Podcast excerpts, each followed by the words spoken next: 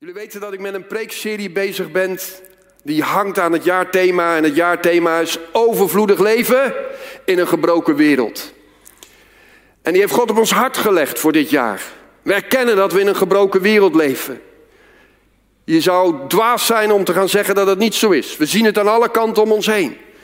Maar God heeft een antwoord op die gebrokenheid.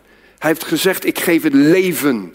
En dat zijn allemaal kapitale letters. Het leven, dat is Jezus Christus zelf. Jezus Christus die het leven is, die het eeuwige leven is. Die tegen jou en mij heeft gesproken. Ik wil dat, dat er stromen van levend water uit jouw binnenste gaan vloeien. Ik wil dat er een bron geslagen wordt in jou waar voortdurend zegen gaat stromen. Zoals Gertjan Albertine ook hoorde zeggen. Zo willen wij in het leven staan. Dat er voortdurend een stroom op gang komt.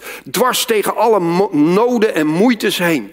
Ook al zitten we in een dal, dan nog zeggen we tegen onze buik, tegen onze geest, tegen ons innerlijk: stroom, stroom, laat er maar leven komen. Want we geloven dat we bestemd zijn voor iets beters. Overvloedig leven spreekt erover. En ik heb jullie meegenomen dat dat overvloed, dat dat niet zozeer inhoudt dat je heel veel hebt, maar dat je het laat stromen. Overvloed in Gods woord spreekt eigenlijk over beweging. En dan is klein oké, dan maakt het niet uit hoeveel je hebt. Maar dat je het laat stromen, dat je het inzet. Dat je het geloof wat je hebt, dat je dat activeert. Dat je dat uitspreekt. Dat je daar woorden aan geeft. Dat je daar daden aan geeft. En toen heb ik jullie meegenomen naar het begin van Efeziërs. En heb ik aangegeven, ik ga de komende maanden ga ik vanuit Efeziërs prediken. Omdat het zo'n krachtige brief is, waarin Paulus juist zo focust in het begin van zijn brief op wie wij zijn in God. Wat we hebben gekregen in hem. Terwijl Paulus zelf in de gevangenis zat. En hij had zijn brief kunnen beginnen. Jongens, ik heb het hier zwaar in de gevangenis. En die gevangenis in zijn tijd was echt wel wat anders dan hier in Nederland. Al zou je in Nederland ook niet in de gevangenis willen zitten. Maar in Paulus zijn tijd al helemaal niet. Maar hij begon niet zijn brief met bid voor mij, alsjeblieft. Ik heb het moeilijk, ik heb het zwaar, ik heb te weinig eten. Ik krijg slagen, ik zit in de duisternis, ratten zijn om me heen. Nee, hij begint met God te loven en te prijzen. Hij begint met te vertellen wat God heeft gedaan. Hoe groot God is. En hij begint ons duidelijk te maken dat we al in dit leven een erfenis hebben gehad. Ik heb jullie meegenomen in die preek. Erfenis bij leven. Dat we bestemd zijn om nu al te putten uit de erfenis vanuit de hemel. Dat we ons realiseren, Jezus Christus is gestorven om een erfenis vrij te zetten over ons. En hij leeft om te genieten met ons dat we het ook handen en voeten geven, dat we het in bezit nemen. En dat we niet zijn zoals die oudste zoon bij die vader die, die wel hard werkt, maar niet geniet van de erfenis. Maar ook niet te zijn zoals die jongste zoon bij die vader die wel zijn erfenis neemt vrijmoedig, maar het verkwist.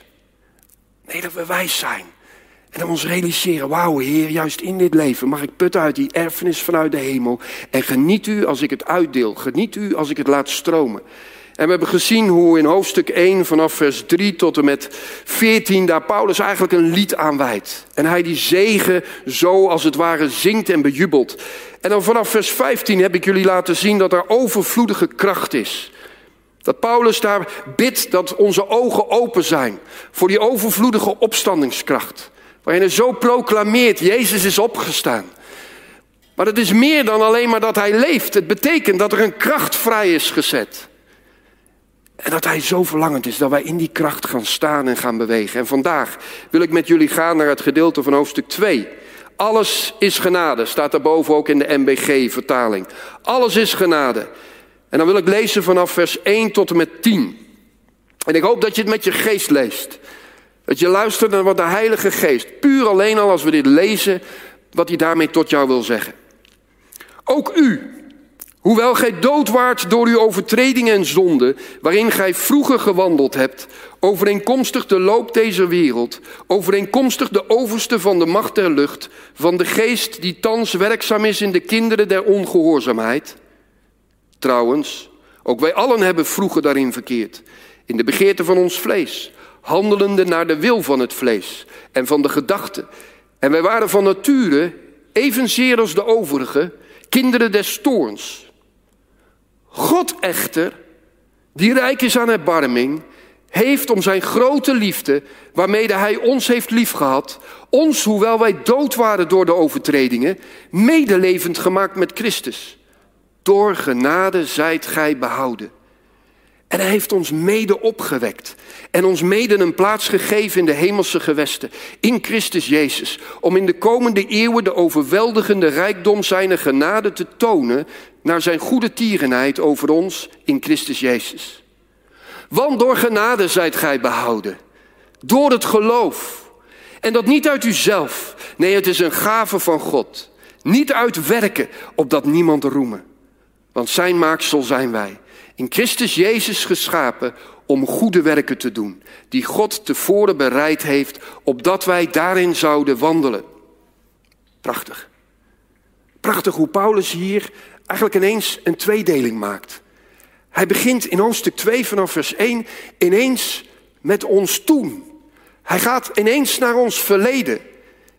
Hij kijkt hoe we waren zonder Christus. Hij kijkt naar hoe we bezig waren in onze zonde.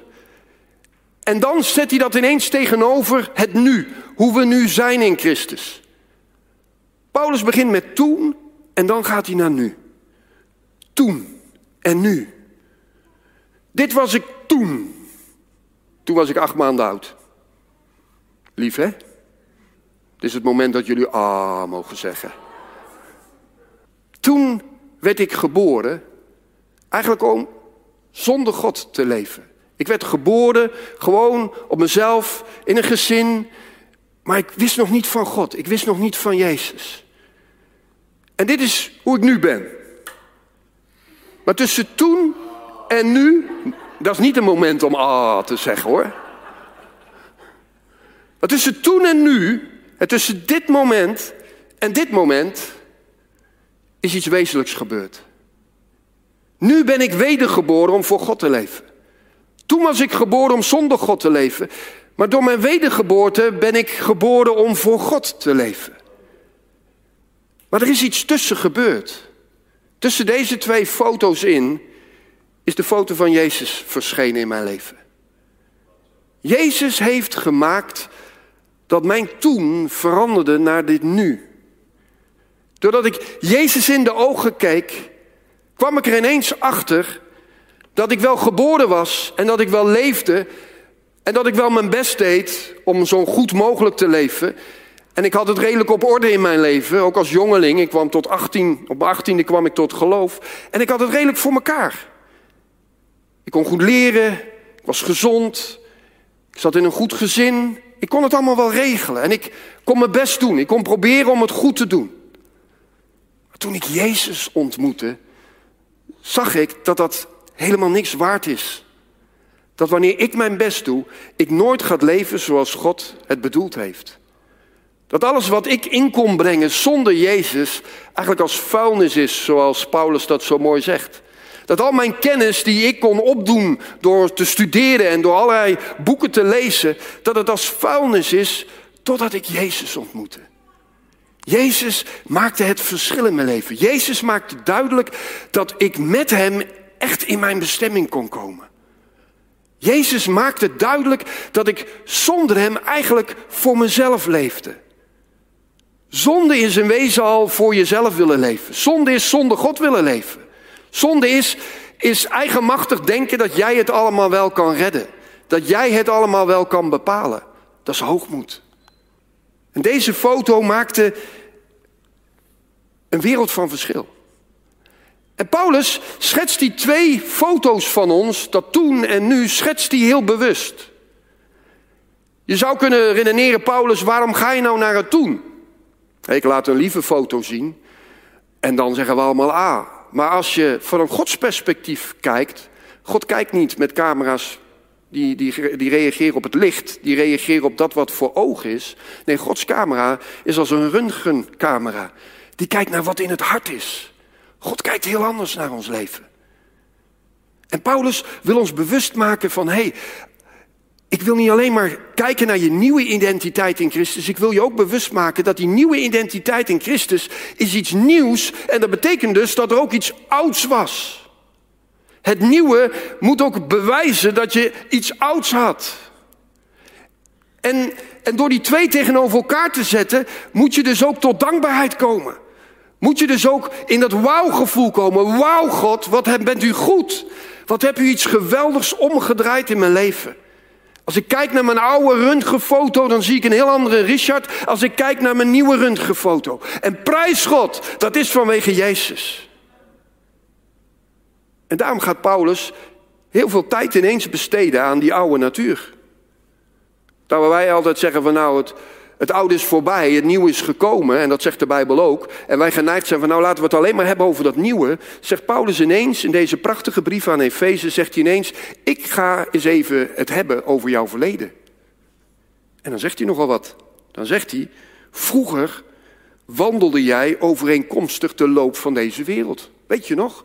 Vroeger luister jij naar wat de wereld zei. Jij luisterde wat de samenleving zei. Je legde je oor aan wat het journaal allemaal zegt. Je, je luistert alleen maar naar wat de wereld aan informatie geeft. En dan maakt hij nog een schepje erger en zegt: Vroeger luisterde je ook naar de overste van de macht van de lucht. Je luisterde ook naar wat de duivel allemaal inspireerde in deze wereld. De leugens die hij neerzet, de verdraaiingen. Hoe hij bezig is om, om Gods orde te, te doorkruisen, om Gods liefde weg te trekken.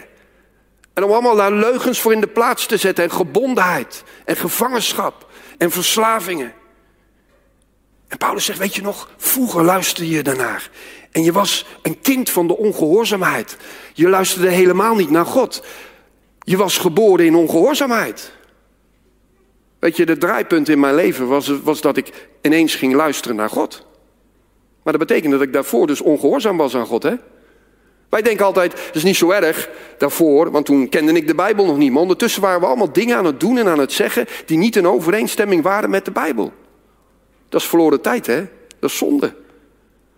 Vroeger was ik een kind van ongehoorzaamheid. Vroeger leefde ik niet met het woord van God. Luisterde ik niet naar het woord van God. Deed ik gewoon wat ik zelf wilde. Wat ik dacht wat goed was. Ik was een kind van de ongehoorzaamheid. En dan zegt hij, en dat is niet iets wat je overkomen is. Nee, je hebt daarin verkeerd. Je hebt daarin gewandeld. Je hebt voortdurend dat gedaan. Je was zelfs een kind van de toorn omdat je niet verzoend was met God. En dat geldt voor ons allemaal. In de wereld maken we gradaties. En soms in de kerk ook. Dan hebben we zoiets van, nou dat is een zondaar. En dan wijzen we naar iemand die heel duidelijk iets overtreedt. Die is echt fout. En dan nagelen we aan de schandplaats, aan de schandpaal. Maar openbare zonden hebben altijd een verborgen oorzaak. Die zijn ergens verborgen begonnen. Daarom is God zo geïnteresseerd in die röntgenfoto. Wij kunnen wel wijzen, maar je kan eigenlijk ook wijzen dan naar je eigen hart. Want wat is daar aan het broeien? Wat is daar aan het ontstaan? Daarom zegt de schrift ook in 1 Timotheus 5 vers 24... van sommige mensen zijn de zonden zo duidelijk dat zij voor en uitgaan naar het gericht... Maar bij de anderen komen ze achteraan. We zijn dus ook vaak ineens gechoqueerd als er iets ergs naar boven komt. Dan zeggen we, hebben we nog nooit gedacht van die persoon. Nee, omdat iets verborgen is geweest. En het is gaan groeien en het is gaan groeien. Want als je niet bij het verborgene van je hart komt, dan komt het uiteindelijk openbaar. Oud en nieuw. En wat is de switch? Jezus. En waarom spreekt Paulus daar nu over? Omdat hij wil dat jij die beide foto's hebt in je leven. En die beide foto's ontstaan alleen maar in je leven als je voortdurend blijft kijken naar Jezus. Als je voortdurend je realiseert van die switch, die komt doordat ik in de kracht van genade geloof. Die switch komt als ik voortdurend gefocust blijf op dat wat Jezus heeft bewerkt voor mij. En dan zal je ontdekken dat je in dat nieuwe staat en dat tegelijkertijd het oude ook steeds duidelijker wordt. Even uitleggen uit mijn eigen leven. Toen ik tot geloof kwam, kwam ik vanwege de goedheid van God tot geloof. Ik werd ontzettend geraakt door enthousiaste sprekers, door enthousiaste gemeentes. En ik zag een vuur en een blijdschap. En ik had zoiets, dat wil ik ook. En daar stapte ik in en ik gaf mijn leven aan Jezus. Ik zeg, als u dat bent, dan wil ik dat ook. Ik wil in die vreugde. Ik wil in die blijdschap stappen. En met dat ik daarin stapte, merkte ik dat ik Jezus ging volgen. En dat ik hem ging gehoorzamen. En dat ik steeds meer naar hem ging kijken. En elke keer opnieuw, ja dit is dan Jezus niet, maar jullie kennen dat fotootje van daarnet. Dat ik elke keer opnieuw bleef kijken naar hem. En ik, en ik at zijn woord en ik dronk zijn woord. En ik probeerde te luisteren naar wat hij me aanreikte. En ik wilde vol zijn van zijn geest. En hoe meer dat ik dat werd, hoe duidelijker mijn oude foto zichtbaar werd. Raar hè? Ineens veranderde ik steeds meer van binnenuit, waardoor ik ineens ook anders ging kijken naar mijn oude leven. Ik werkelijk kon zeggen, ik heb een oud leven. Terwijl ik helemaal niet zulke op, openbare foute zonde had gedaan. Het was echt niet zo dat de mensen mij als, als zondaar zouden betitelen. Zo van, nou, als ik, uh, noem eens een voorbeeld van wie is een zondaar in deze tijd. Dat ze dan zouden zeggen, nou, dat is Richard.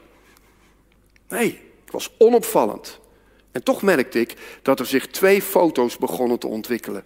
De foto die ik was in Jezus. En tegelijkertijd werd ook steeds zichtbaarder. Maar er is ook een oude foto. En dat proces is van belang. Dat je dat proces gaat toelaten in je leven. Want ik merk dat sommige kinderen van God, die kijken één keer naar Jezus. En die stappen in die nieuwe identiteit. En vervolgens doen ze niks meer daarmee. En laten ze eigenlijk voortdurend in hun leven nog steeds die oude foto zien. Gaan ze gewoon verder met hun oude leven. Ja, ze zeggen, ik ben een kind van God en dat is ook waarheid. Maar die röntgenfoto laat nog steeds hetzelfde zien, dezelfde ellende zien die vroeger daar ook was. Want daar is Christus niet bijgekomen. En dan ineens komt bij dat kind van God, komt ineens zonde openbaar waar we allemaal met onze mond van openvallen. En denken, hoe kan dat nou gebeuren? Kan niet waar zijn. Die kent al twintig jaar Jezus. Ja, maar je kan twintig jaar Jezus kennen en hem toch niet kennen. Want het gaat erom dat je een kind van de gehoorzaamheid wordt aan Christus. Het gaat erom dat je gaat wandelen met Hem. Het gaat erom dat je in die genade gaat stoppen. Het gaat erom dat je die kracht van genade gaat proeven. Daarom zegt Paulus ook ineens in vers 4: God echter. Dit was oud. Weet je nog, vroeger, weet je het nog, zo was je. Maar God echter, die rijk is aan aanbarming heeft om zijn grote liefde waarmee hij ons heeft liefgehad. Hé, overvloedige genade en liefde. Erbarming is een ander woord voor genade. Overvloedige erbarming, overvloedige liefde. Heeft hij, hoewel wij dood waren, heeft hij ons medelevend gemaakt. Hij maakt die draai. En dan maakt hij een trapje van drie. Hij zegt, medeleven gemaakt mede opgewekt en mede een plaats gegeven. Hij zegt drie keer mede. Hij verbindt de verandering van het kijken naar Jezus, verbindt hij aan drie dingen. Levend gemaakt worden. Je bent kind geworden. Opgewekt. Je bent zoon geworden. Je bent je verantwoording aan het nemen in het huisgezin van God. Je bent je verantwoording aan het nemen in je geestelijke volwassenheid. En dan zegt hij ook nog mede een plaats gegeven in de hemelse gewesten. Oftewel, je bent ambassadeur van Christus geworden. Of anderen zullen misschien zeggen, je bent prins of prinses geworden. Maar het betekent dat je in een positie van autoriteit bent gekomen. En Paulus zegt, die drie dingen zijn door Gods rijke liefde, door zijn grote barmhartigheid, zijn die nu over jou gegeven. En hij, hij zegt, dat is niet los op jou gekomen. Nee, het is mede, het is met Christus. Net zoals ik in mijn vorige preek zei, die NN-bakrekening. Je kan geen dingen doen zonder Jezus. Drie keer mede. Maar dan zegt hij, die drie, die moeten dus nu gaan werken in jouw leven. Maar heel veel kinderen van God blijven hangen bij het kind van God zijn. Die stappen niet naar het zoonschap en het dochterschap. Die blijven, en dan, dan was het wel leuk dat je ah zei ook bij mijn volwassen foto. Daar blijf je ah tegen zeggen. Dat zijn de kinderen van God die in alle situaties die op hem afkomen zich nog steeds gedragen als een kind. Hebben we de buren van ons, die hebben een kleintje. En regelmatig hoor ik dat kleintje reageren op situaties. Maar die reageren niet zoals een zoon of een dochter. Nee, die reageert als een babytje. En wat doet hij dan dus? Huilen. Keihard huilen. En soms hoor je in het huilen ook dat het niet echt is, weet je wel. Probeer ze door te huilen iets te regelen. Keihard te schreeuwen. Hoe kan dat nou mij gebeuren? En dit heb ik toch niet verdiend? Maar een zoon en een dochter, die staat heel anders in het leven. Die realiseert zich wie die is in Christus. Die realiseert zich, ja, we zitten in een gebroken wereld. We zitten in een wereld waar het oorlog is. Het is een wereld waarin ik mijn, mijn innerlijk op orde kan houden, omdat ik voortdurend kijk naar Jezus. Omdat ik realiseer dat Jezus niet voor niets aan dat kruis is gegaan. Jezus is naar het kruis gegaan, ook voor mij. Voor mijn neigingen, voor mijn houdingen, ook voor mijn passiviteit, ook voor mijn luiheid, ook voor mijn zieligheid, voor mijn reacties op de dingen van. Uh. Realiseer je dat Jezus echt ook voor jou aan het kruis is gegaan? Dat was voor mij best een lastige, weet je dat? Ik wilde Gods goedheid ontvangen, ik wilde die blijdschap ontvangen, ik wilde die vreugde ontvangen, en daarom gaf ik mijn hart aan Jezus. Maar ik kon niet echt pakken in mijn leven dat als niemand op deze aarde was, maar alleen maar Richard Wilbrink, dat dan Jezus nog steeds zou zeggen: Ik moet voor jou aan het kruis. Dat kon ik niet pakken. Dan had ik zoiets van: Jezus, zo'n immens lijden, zoveel striemen, zo bespuugd en geslagen te worden, zo'n marteldood sterven, zo voor mij. Maar Heer, zo erg is het nou toch niet met mij? Ik doe toch goed? Ik doe toch mijn best? Hé, hey, pak dit even op, hè? Hoe kijk je zelf naar het kruis? Wij pakken vaak het kruis voor heel de wereld, hè, voor, voor ons allemaal. En dan denken we eigenlijk aan al die zondaren om ons heen. Hè? En oké, wij, wij hebben er ook voordeel van. Nee, alleen jij was voor hem al reden genoeg. Voor jou was er al reden genoeg. Voor jou was er al reden genoeg. Voor jou was er al reden genoeg voor Jezus om aan dat kruis te gaan. Want we waren kinderen van de ongehoorzaamheid. Ongehoorzaamheid, we leefden zonder hem. We luisterden helemaal niet naar wat hij voor ogen had. En Jezus moest dat in de dood brengen, die ongehoorzaamheid. Hij moest mij in de dood brengen. Want hij wilde een, die andere gezindheid naar boven halen. Zoals hij ons gemaakt had. Als, als koning, als priesters, als ambassadeurs, als zonen, als dochters. Die in deze wereld, de wereld weer terug zouden, zouden brengen naar zoals hij het bedoeld had. Die het koninkrijk van God weer zouden laten baanbreken. Die de duivel zouden vermorzelen met hem. Onder onze voeten zouden we hem dan vertreden. Dat was zijn idee. Die drie keer mede is niet een vraag van nou welke van de drie wil je nemen. Keuzemenu. Paulus zegt alle drie zijn ze voor jou. Alle drie. En dan is het aan jou en mij of we dat dan pakken. Het is aan jou en mij om in die positie van ambassadeur te komen en te zeggen: Oké, er is tegenstand, oké, er is moeite, maar ik reageer nu uit Christus. Dat betekent dat ik ga niet huilen, ik ga aanbidden.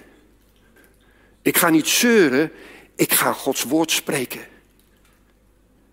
Ik ga me niet terugtrekken, nee, ik ga me juist tonen. Ik ga zoeken de wil van God voor deze situatie en ik ga hem volgen, ik ga hem gehoorzamen. En weet je, zo stonden de apostelen, de discipelen in de tijd waarin zij leefden. Zo stonden ze om alles en wij genieten van die verhalen. Maar het wordt tijd dat wij die verhalen ook werkelijkheid gaan maken in ons leven. Dat wij die verhalen ook gaan tonen. Ik wil met jullie gaan naar het verhaal van Zacchaeus. Want in Zacchaeus zie je iemand die een oude foto heeft, maar heel bewust in die nieuwe foto stapt. Die in zijn ontmoeting met Jezus een switch maakt. En ik denk dat we daarvan kunnen genieten, dat we daaruit lessen kunnen leren. En dan gaan we met elkaar naar Lucas 19 vanaf vers 1. Als je dat eens even opzoekt. Dan kan je lekker onderstrepen. Dan gaan we zien hoe de oude foto van Zacchaeus eruit zag. En wat het proces was naar zijn nieuwe foto. En hoe die nieuwe foto zich toonde. Jezus. Dan staat er, en hij kwam Jericho binnen. En wie is die hij? Jezus. Even een zijstapje. Lieve mensen, laat alstublieft Jezus voortdurend op je tong zijn. Laten we Jezus spreken, laten we Jezus beleiden, laten we elke dag Jezus bij namen noemen. Laten we die foto van Jezus die ik net liet zien en je mag andere foto's zoeken, maar het gaat erom dat je geestelijk Jezus voor ogen wil houden, dat je Hem voortdurend voor ogen stelt. Alleen dat maakt dat die twee foto's steeds helderder gaan worden. En je steeds meer in die nieuwe foto beweegt. Maar ook aan die ander kan laten zien: dit was hoe ik vroeger was. En dat een ander ook zal zeggen: Wauw, wat ben jij gegroeid. Hoe heerlijk is dat als mensen dat zeggen. En dat jij dan zegt: Dit is Jezus.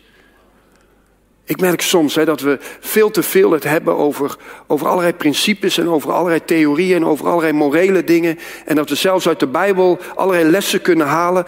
Maar dat we bijna niet spreken over Jezus, degene die het mogelijk heeft gemaakt. Ik geloof in prediking die Christus georiënteerd is. Waarin voortdurend Jezus gesproken wordt. En let ook eens op jezelf. Hoe praat jij? Praat jij Jezus of praat je principes? Principes zijn mooi. Maar zonder Jezus is het een lege huls. Jezus kwam Jericho binnen. En hij ging er door. En zie er was een man, Zacchaeus geheten, die oppertollenaar was en hij was rijk.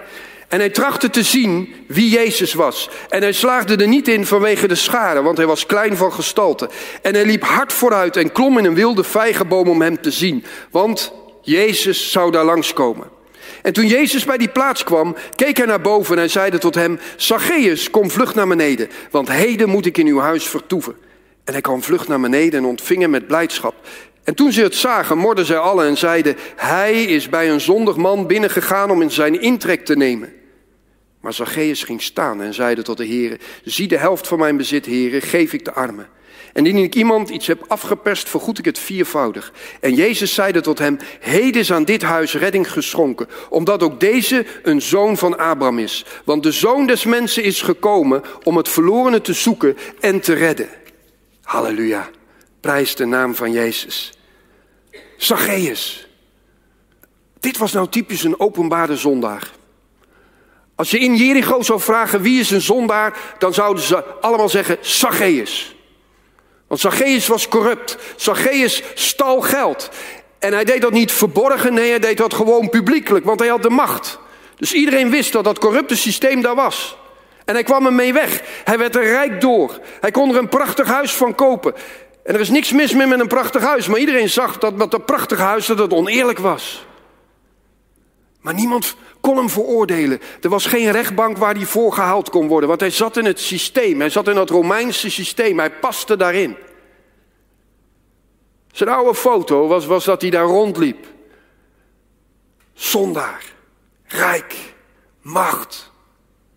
En dan zegt de Bijbel ook nog eens, hij was klein. Nou, klein is oké, maakt niet uit of je nou groot bent of klein. Maar toch zegt de Bijbel dat hij is klein. Want in het proces van die oude foto van hoe hij was zonder Jezus, liet zijn kleinheid ineens iets zien over hoe zijn hart was. Zagen we ineens een inkijkje in wat hij deed met zijn kleinheid. Want hij stond daar in die schade en Jezus was daar. En hij stond daar, verborgen in die schade. Hij kon niet over de hoofden heen kijken. Hij kon Jezus niet zien. Nou, wat zouden wij doen als het normale Koningsdag is volgende week en de koning komt in Dordrecht, daar woon ik dan. En uh, nou ja, ik ben wel een beetje lui. Uh, stel, hij komt langs de jagerweg, hè, dan hoef ik weinig moeite te doen. Wat zou ik dan doen? Dan zou ik hem willen zien. Toen ik een tiener was, heb ik, heb ik hem gezien. Toen was hij nog geen koning. Toen kwam hij in Breda. Toen kwam hij bij ons achterlangs, waar wij woonden. En dan zijn we op de muur gaan zitten van ons tuin. En toen hebben we de hele koninklijke familie gezien. En mijn vader was nog zo fanatiek door te roepen: Willem! En daar reageerde hij direct op, dus hij draaide en hij zag ons.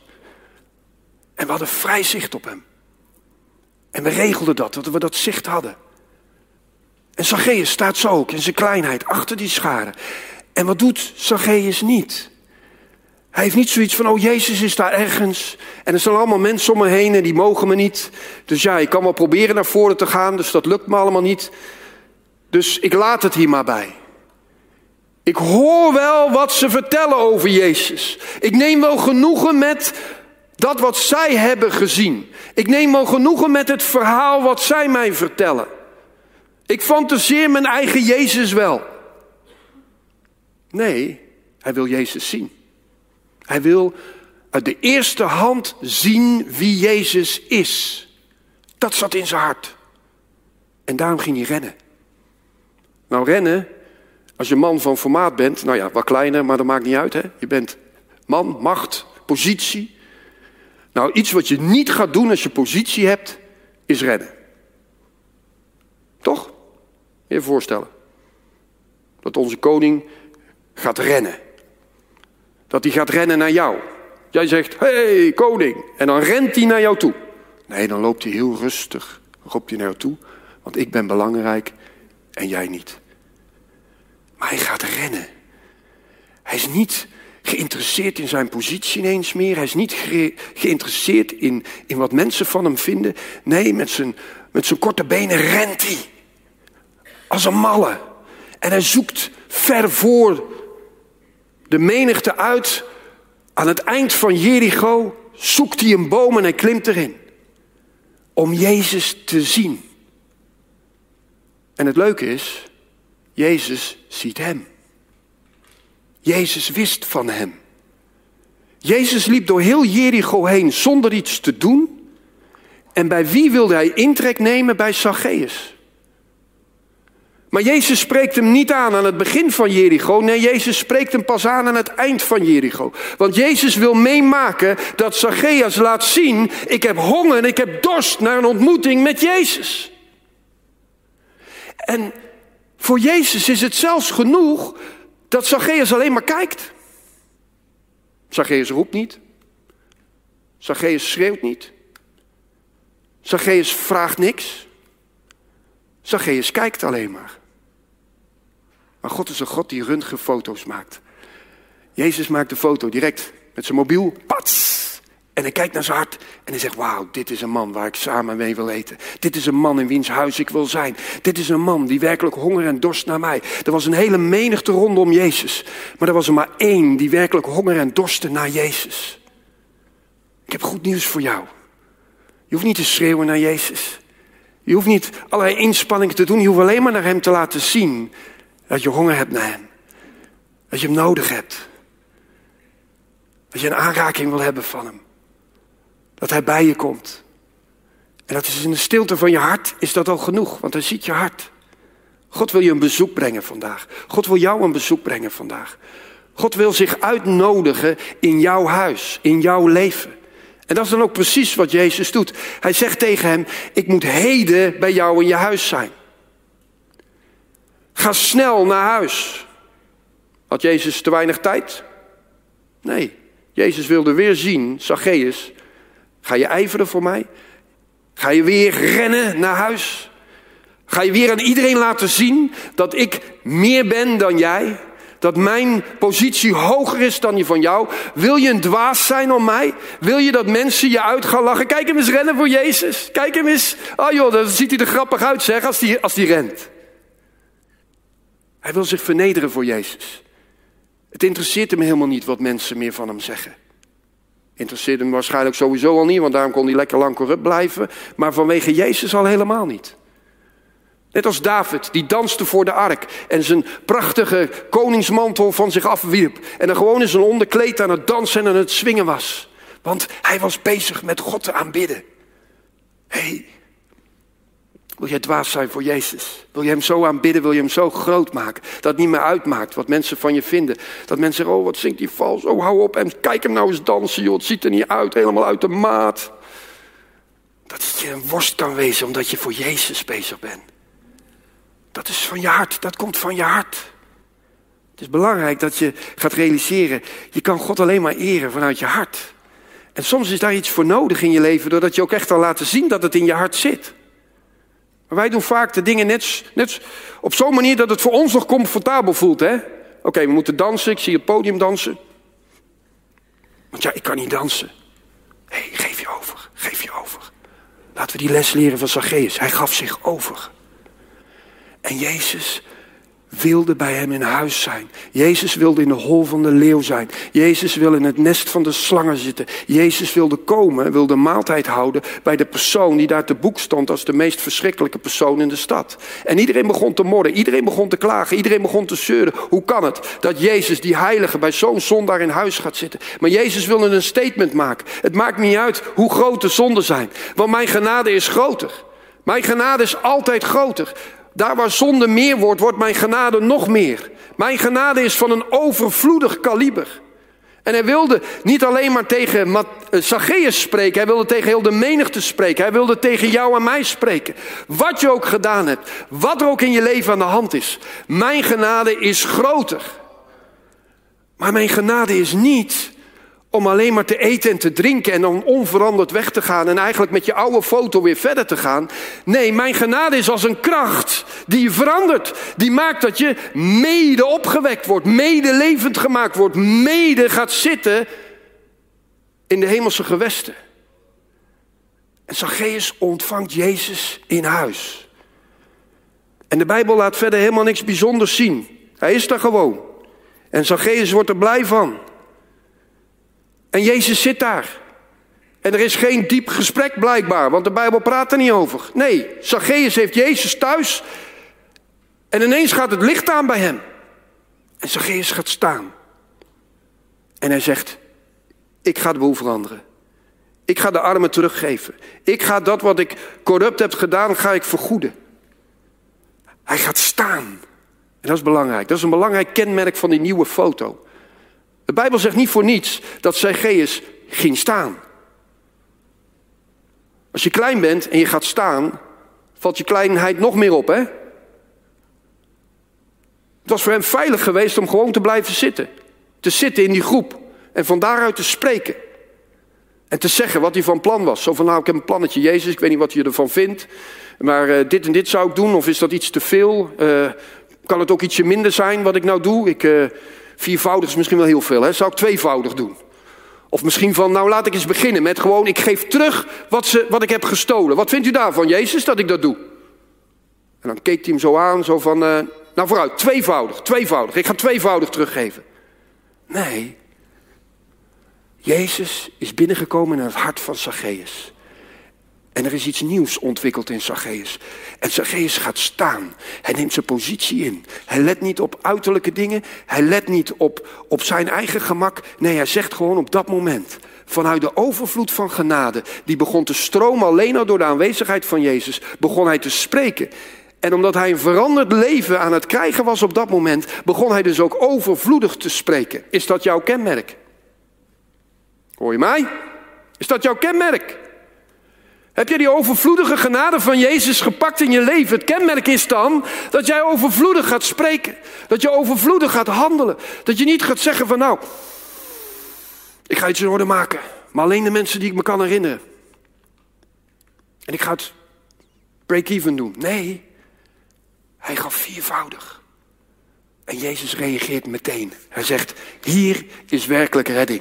Dit is werkelijk een zoon van Abraham. Dit is werkelijk een man van geloof. Abraham werd gekenmerkt door geloof. Zacchaeus was niet meer bezig met zichzelf. Hij was niet meer bezig met zijn bezit. Hij was niet meer bezig met zijn gemak. Hij was bezig met het koninkrijk van Jezus. Wauw. Ik vind petje af hoor. Dat doet de tegenwoordigheid van Jezus.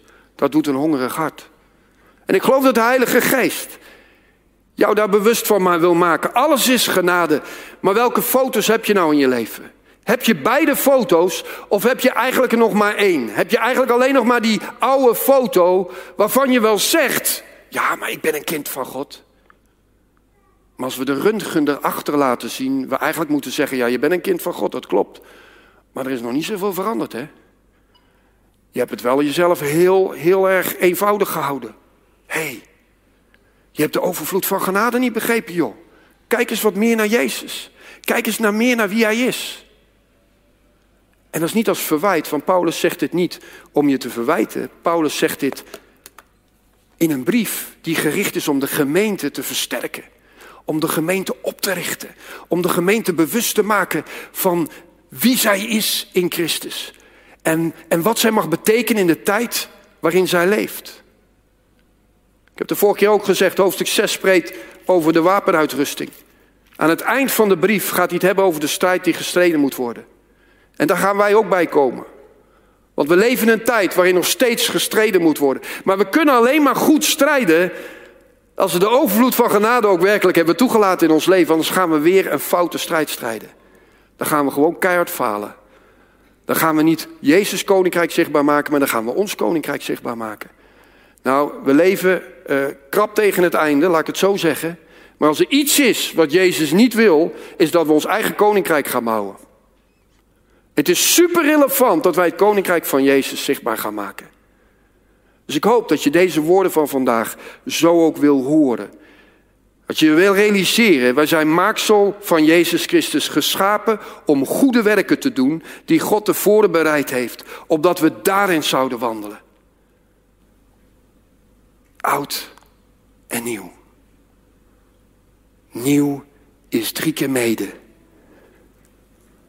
Genade is een krachtbron. Genade maakt dat je in de overvloed van God gaat wandelen. En dat dan ieder gaat zeggen, wauw, geef mij maar die nieuwe Richard. Die oude Richard was, ah. Maar we hebben liever nu de wauw Richard. En laat dat ook over jou gezegd worden. Laten we gaan staan. Laat het ook over jou gezegd worden. Dat wauw, ik zie Jezus in jou. Wauw, je bent gaan staan in de dingen van God. Wauw.